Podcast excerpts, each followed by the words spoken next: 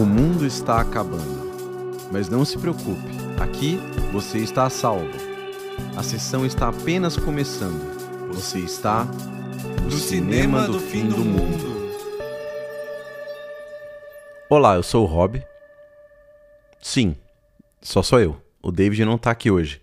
E calma, calma, a gente não brigou, não teve problema nenhum. A gente só está experimentando novas formas de programa. E a novidade, que justamente a gente falou né, alguns programas atrás que a gente ia trazer várias novidades esse ano, essa é uma delas, que a gente vai fazer programas solos. Né? A gente tem vários programas em dupla, e isso se mantém. A gente vai ter vários programas em dupla, que a gente vai comentar sobre os filmes, sobre todas as coisas que vocês já estão acostumados. E também um programa meu e o dele, né? Um programa um pouquinho mais curto, que a gente vai falar de coisas mais específicas que a gente acha interessante. Uma nova dinâmica.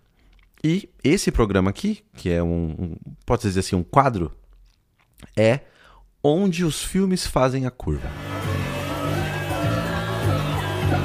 Onde os filmes fazem a curva. O que, que é onde os filmes fazem a curva? É uma brincadeira com onde o vento faz a curva, né? Aquele lugar distante que ninguém sabe onde é uma coisa, nossa, onde, é, onde o vento faz a curva, aquela ditado popular, né? E aí eu tive a ideia desse programa justamente para falar de filmes que são muito estranhos, muito incomuns, aquele filme que você fala, mano, onde existe isso? Quem fez esse filme? Que filme bizarro. Ou filmes muito bizarros, ou filmes muito difíceis de achar. Mas lógico, a gente vai dar um caminho das pedras, das pedras para se eu assistir, vocês também vão conseguir assistir, né? E, enfim, e para estrear esse programa bizarro, né, de, de, filmes um pouco polêmicos, né, um pouco não, esse nesse caso é muito polêmico. A gente vai falar de um, uma animação, uma animação japonesa de 1992 chamado Midori, a Menina das Camélias.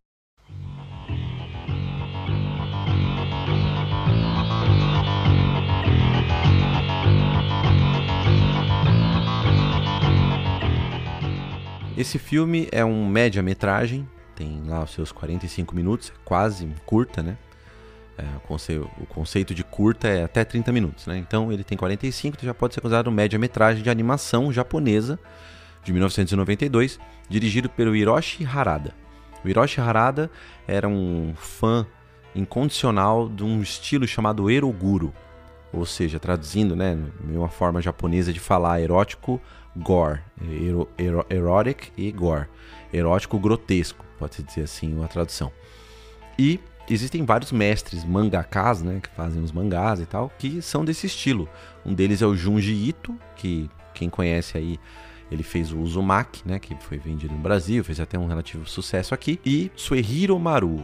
Suehiro Maru fez esse mangá da Midori, Sojo Tsubaki, que é Garota das Camélias, ou A Menina das Camélias. Ele fez em 84 esse mangá do estilo Eroguro. O que, que é o Eroguro? Só pelo nome dá pra saber. Erótico grotesco, né? Então é uma coisa, não posso dizer assim, pornográfica, né? É erótico. Mas ela mistura uma coisa grotesca no meio, umas coisas assim de gore mesmo, né? De tripa saindo, as pessoas de assassinato, estupro, só coisa da desgraça humana mesmo, né?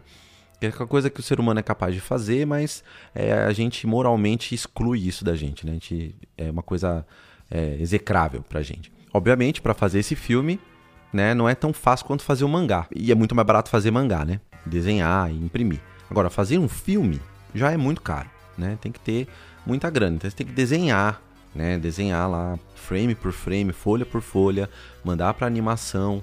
E é um trabalho gigantesco, né? Quem, quem ouviu lá o podcast. Quem quiser saber mais o processo de como se faz uma animação, no episódio do Ghibli a gente explica um pouco como é que faz. Então, o Hiroshi Arada, ele queria muito fazer um filme, né, um curta-metragem que a gente chama de OVA, né, Original Video Animation. E ninguém, nenhuma produtora queria fazer um filme desse, porque é um absurdo, né? Tem umas imagens muito ruins, né? Coisa assim de tripa para fora, né?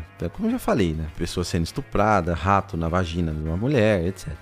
É uma coisa pesada mesmo, né? Fica, ficava complicado. Ele demorou muitos anos para fazer. Quer dizer, mais para vender o filme, né? Só que ele produziu tudo sozinho durante cinco anos. Tudo. Ele desenhou mais de 5 mil folhas de desenho. Isso que é obsessão, né? Basicamente no mesmo traço do, do Suehiro Maru, né? Mesmo é bem parecido o traço. Que é um traço perturbador, assim. Você olha, você se sente uma perturbação meio estranha. Ele coloriu, ele dirigiu, produziu tudo. De, ele só contratou os dubladores. E em 92, finalmente ele conseguiu produzir esse filme e lançar esse filme, que imediatamente foi banido. Primeiramente no Japão, foi totalmente banido, e só depois, lá em 90 e pouco, 97, ele foi para França. E aí saiu uma versão em DVD, etc. Eu assisti esse filme e eu olhei e falei, nossa, eu preciso falar desse filme. Exatamente. Qual que é a sinopse? Midori uma menina que vende camélias, por isso que o nome dela é Garota das Camélias. Ela tá lá passando perreio na vida, tá numa situação difícil, a mãe dela está doente, acamada, e ela sai pra rua vendendo camélias. Ela precisa pra, pra estudar, ela quer estudar, arranjar dinheiro para ajudar a mãe dela, ajudar na casa e estudar. E aí, um certo momento, né, ela tá lá, ó, sofrendo, uma depressão danada. Chega um cara com um chapéu coco, assim, uma roupa toda ocidentalizada, falando: Olha, eu vou comprar todas as suas camélias. Aí compra as camélias dela e fala, pô, vai, vai lá me visitar. Tem um circo de horrores, né? Um freak show. Me visita, deu um cartão para ela, ela foi. Chegando nesse circo de horrores, né? Que basicamente o que é um freak show, né? Como é que funciona? São pessoas com aberrações, são pessoas com, sei lá, você vê uma pessoa que na época era muito comum no, no, no século XIX, né? Na era vitoriana, principalmente no, na Inglaterra, tinha muitos freak shows que eram pessoas com deficiências, né, portadores de deficiências e etc. E eles pegavam essas pessoas e exibiam essas pessoas como fosse um show, né? Então, freak, né, que é estranho, bizarro, é um show de bizarrices, pode ser assim, que é um preconceito absurdo com pessoas com deficiências, né? Esse filme também se passa no final do século XIX, né? Mais ou menos ali no Japão na era Meiji. Aí mais pra frente eu vou explicar esse contexto político. Basicamente, ela vai lá e vai pra esse circo de horror e ela pode arranjar um emprego lá dentro, né? Meio que ele, é, o que ele tentou oferecer para ela. Só que o que acontece é só desgraça. Primeira cena do filme, antes dela encontrar o, esse cara, né? Esse cara misterioso que oferece para ela ir pro freak show, ela encontra a mãe dela, né? Depois de sair pra rua, trabalhar num dia de trabalho duro, ela encontra a mãe dela morta. Né? Então ela tira o cobertor da mãe dela que tá acamada na casa e aí tem um monte de rato na vagina da mãe dela. Essa é uma das primeiras cenas do filme. Então você já vê que é um filme que tem um traço bonitinho, assim, é coloridinho. Ela, Midori mesmo é uma gracinha, é toda bonitinha, né? Você fala, nossa, ela tá vendendo camélias, florezinha, né? Aí você já vê uma imagem assim, bizarra. Esse filme, olha, é, não é à toa que tá aqui onde os filmes fazem a curva, porque o negócio é pesado. E isso é só o começo, tá? E ela chega lá no Freak Show e encontra alguns personagens. Quem são esses personagens? A gente tem, por exemplo, a mulher que engole serpentes, tem um homem amputado e todo enfaixado, que tá todo queimado, tem um homem que se contorce todo, parece um bicho bizarro, e tem uma mulher trans. E começa a desenvolver o personagem da Midori. E ela é abusada por todos eles, sexualmente, abusada psicologicamente, ela, ela é tratada como escrava, né? Eles escravizam ela porque ela é nova. E ela, veja, ela tem 12 anos de idade, tá? Ela é obrigada a trabalhar, limpar, dar comida para todo mundo. Tem uma cena muito pesada que. Tudo bem, ó enquanto eu estiver falando do filme, eu vou contar uns spoilerzinhos, tá? Então, vocês nem vão querer ver o filme. só, só dos spoilers. Tem uma cena que até é meio, né? Uma cena meio crítica, né? Que é aquela coisa que eu até pausei. Eu falei, não, não é possível. Que, que loucura. Essa mulher trans que tá lá no, no Freak Show, né? E aí você pode pensar que tudo que é concepção de preconceito, né? É, sei lá, pessoas com deficiência, pessoas trans, né? Para eles são freak. Enfim, ela tava lá e ela, a Midori cuida de uns cachorrinhos que tá na rua, né? E ela pega esses cachorrinhos por maldade, mata os cachorros, pisa neles e aí, no momento, eles estão jantando lá, um ensopado. Aí ela dá uma risada, assim, meio bizarra, e fala, ah, esse ensopado de cachorro e tal. Aí todo mundo vomita, fica aí, ela chora, né?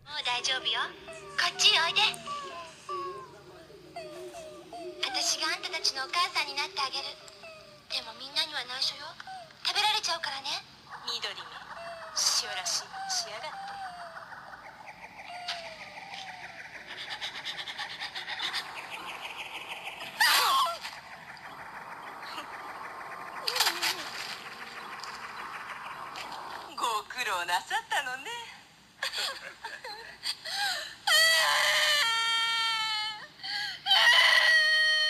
Ou seja, ela fez, ela matou os cachorros da Midori lá, os pequenininhos, assim, uns, uns, uns filhotinhos, né?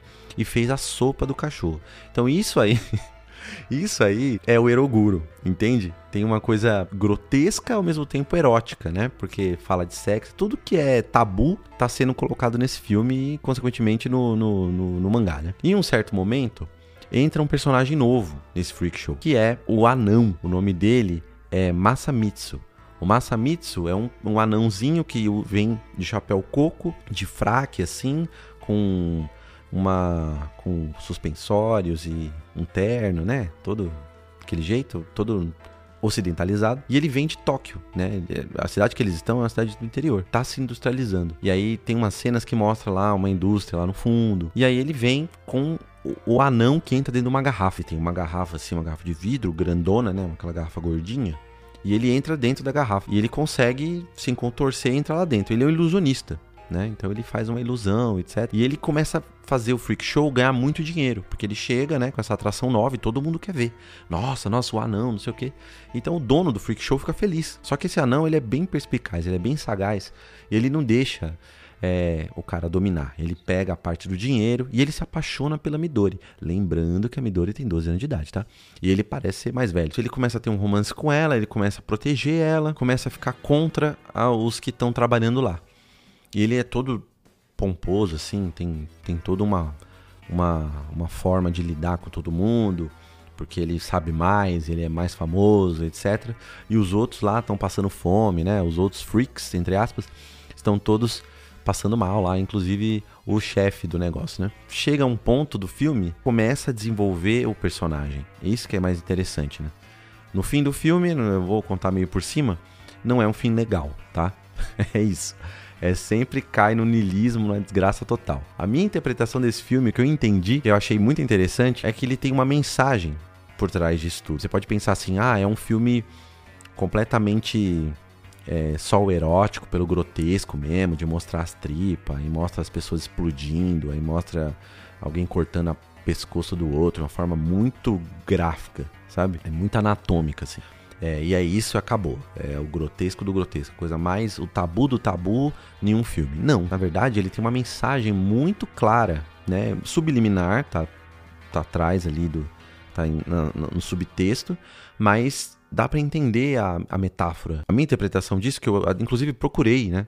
Fiz pesquisa de vários, vários lugares, várias fontes, e eu não achei exatamente alguém falando sobre isso.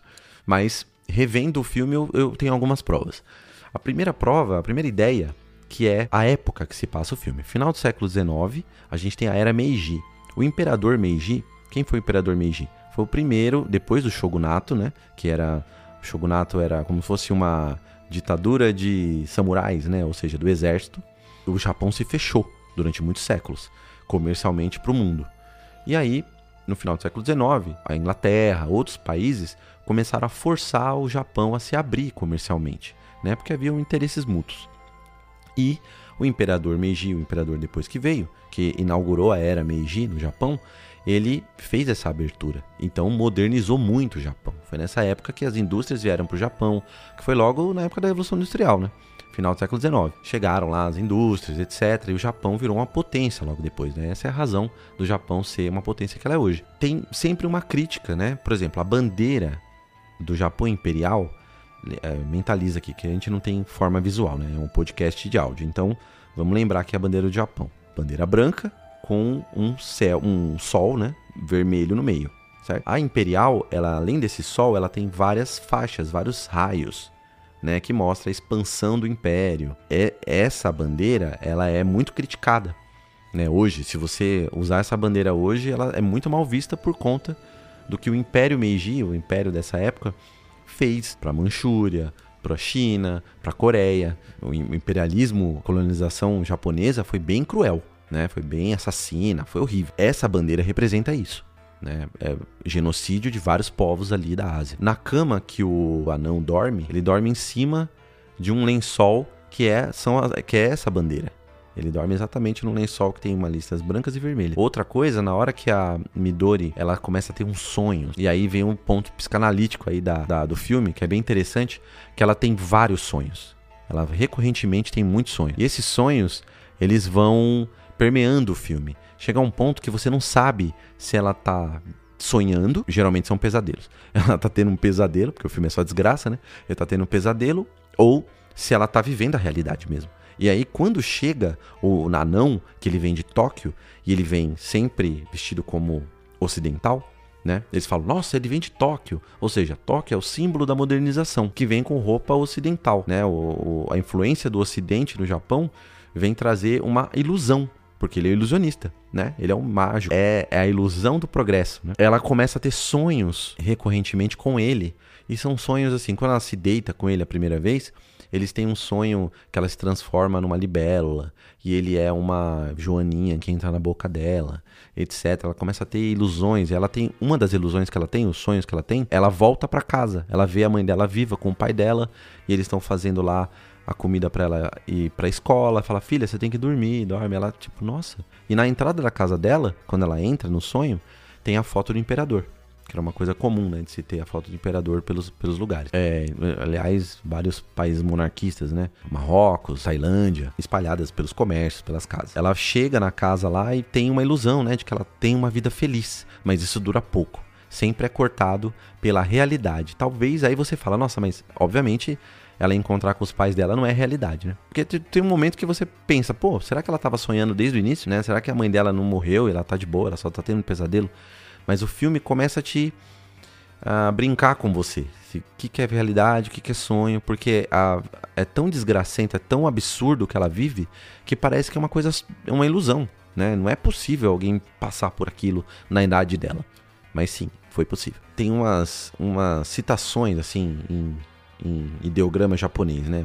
Fosse um interlúdio. Parece lá no filme um monte de escritos, né? A magia, que é oriunda da Ásia Central, trazida para o Japão no século VIII pelo continente chinês, e esses magos foram perseguidos e desaparecem no século XVIII. Então, essa magia, né, esse poder político, né, pode dizer assim, do, do Ocidente com a magia do... A magia, que eles, essa metáfora da magia, né? É, é mais o, a questão do poder político que teve na Ásia Central. Isso aí pode pensar a China, né? Trazido para o Japão, etc. O Japão começou a ter apoio do Ocidente para ir, ir contra a China, conseguir ter mais força, né? Então a Inglaterra estava com interesse, né? Porque a Inglaterra colonizava ali a Ásia pra caramba.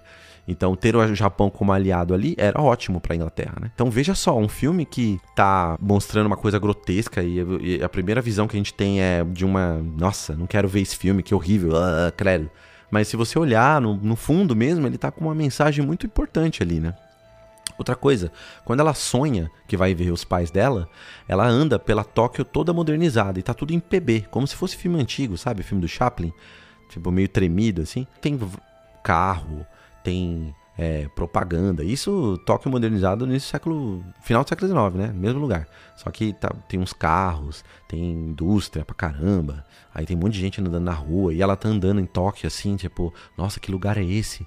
Né? Impressionada. E aí do PB vai se tornando sépia, fica meio sépia, assim, meio pastel. E aí depois recolore.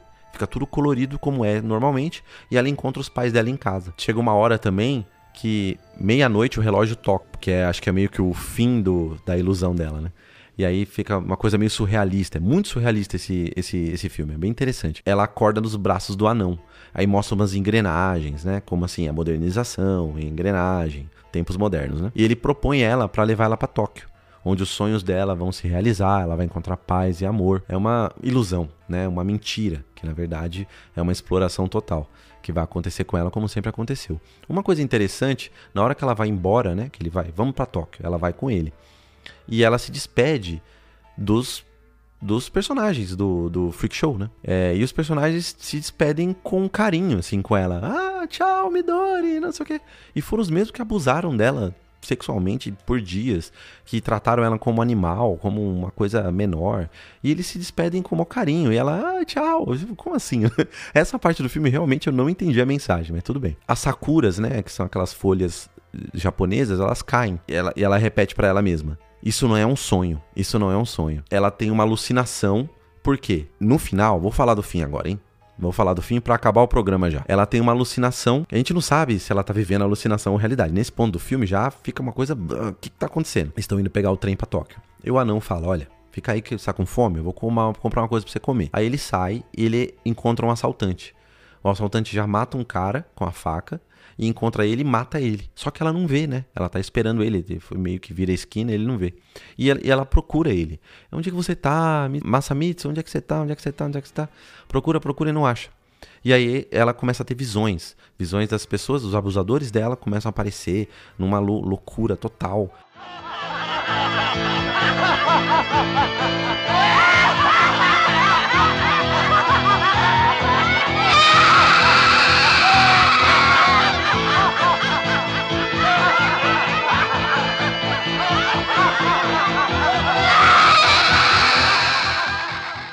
E ela pega um pau assim no chão e tenta, ah, vou, vocês todos vão pro inferno, vou matar vocês todos. E ela se vê sozinha. E no que ela se vê sozinha, ela solta um choro horrível. e acaba o filme.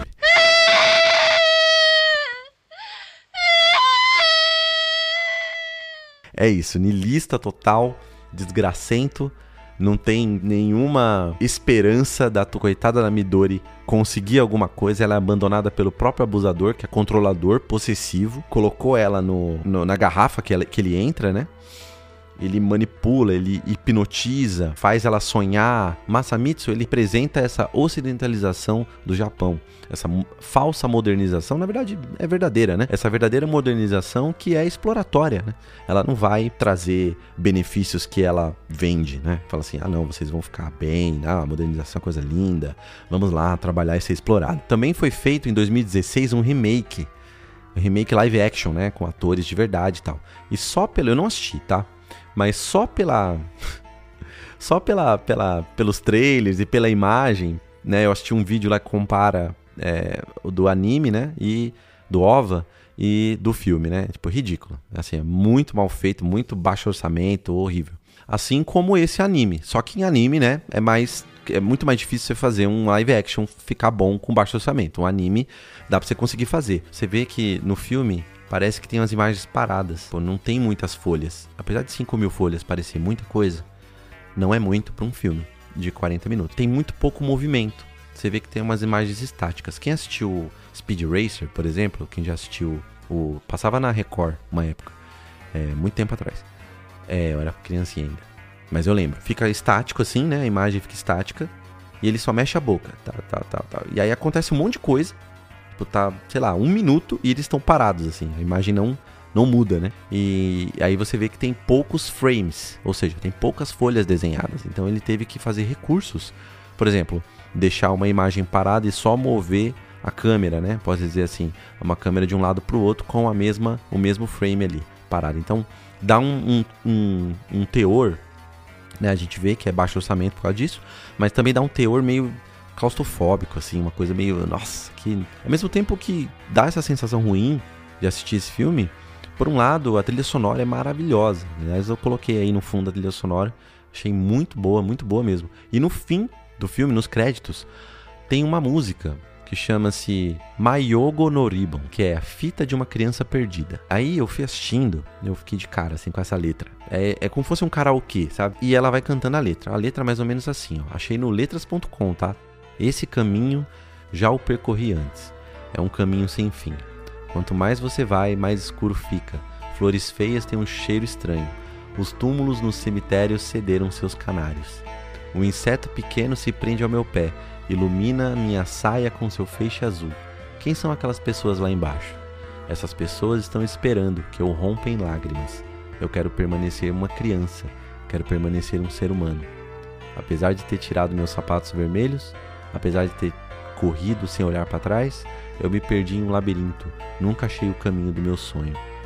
Este caminho eu já o percorri antes, percorri aquele outro também. Nunca mais te verei outra vez. Nossa, pesado, né? e é uma musiquinha toda bonita, enfim. E assim termina Midori, a Garota das Camélias, de 1992, filme do grande Hiroshi Arada, parabéns, e também do grande escritor, que eu gosto muito de Eroguro, é o Suehiro Maru, também, quem quiser saber. Ele fez vários, vários mangás, o Junji Ito também, criador do Uzumaki. Quem quiser saber mais, coloca Eroguro lá no Google, você vai achar muitas coisas do horror japonês, né? Quem quiser comentar, falar o que, que realmente, ah, que filme maluco, não sei, sei que lá, ah, que doideira, esse quadro. Se você gostou também desse formato solo, se tem sugestões, escreva para cinemafimmundo.gmail.com, que é o nosso Pix também, se você quiser mandar um Pix aí para fortalecer a gente. Agora a gente é semanal, a gente está se dedicando mais, tentando fazer um programa legal para vocês, vários programas e novidades. Também tem o Facebook, Cinema do Fim do Mundo, podem comentar lá. Cinema Fim Mundo, que é o nosso arroba do Twitter. Então, se você quiser comentar no Twitter, divulgar, Divulgue a gente também para alguns amigos, amigos e amigas, pelas redes sociais, pelo WhatsApp, pelo Telegram, o que seja. E é isso. É, nos vemos na outra semana, talvez com o programa do David. Olha lá, eu acho, hein? Vou botar aí uma, uma surpresinha. O programa dele vai ficar muito legal. E depois a gente volta com a programação normal, com várias outras, outras coisas. Mas volta e meia a gente vai ter esse programa solo aí, beleza? E aí no final aqui do programa a gente vai ficar com essa música aí que eu é, recitei aí a letra, né? A fita de uma criança perdida.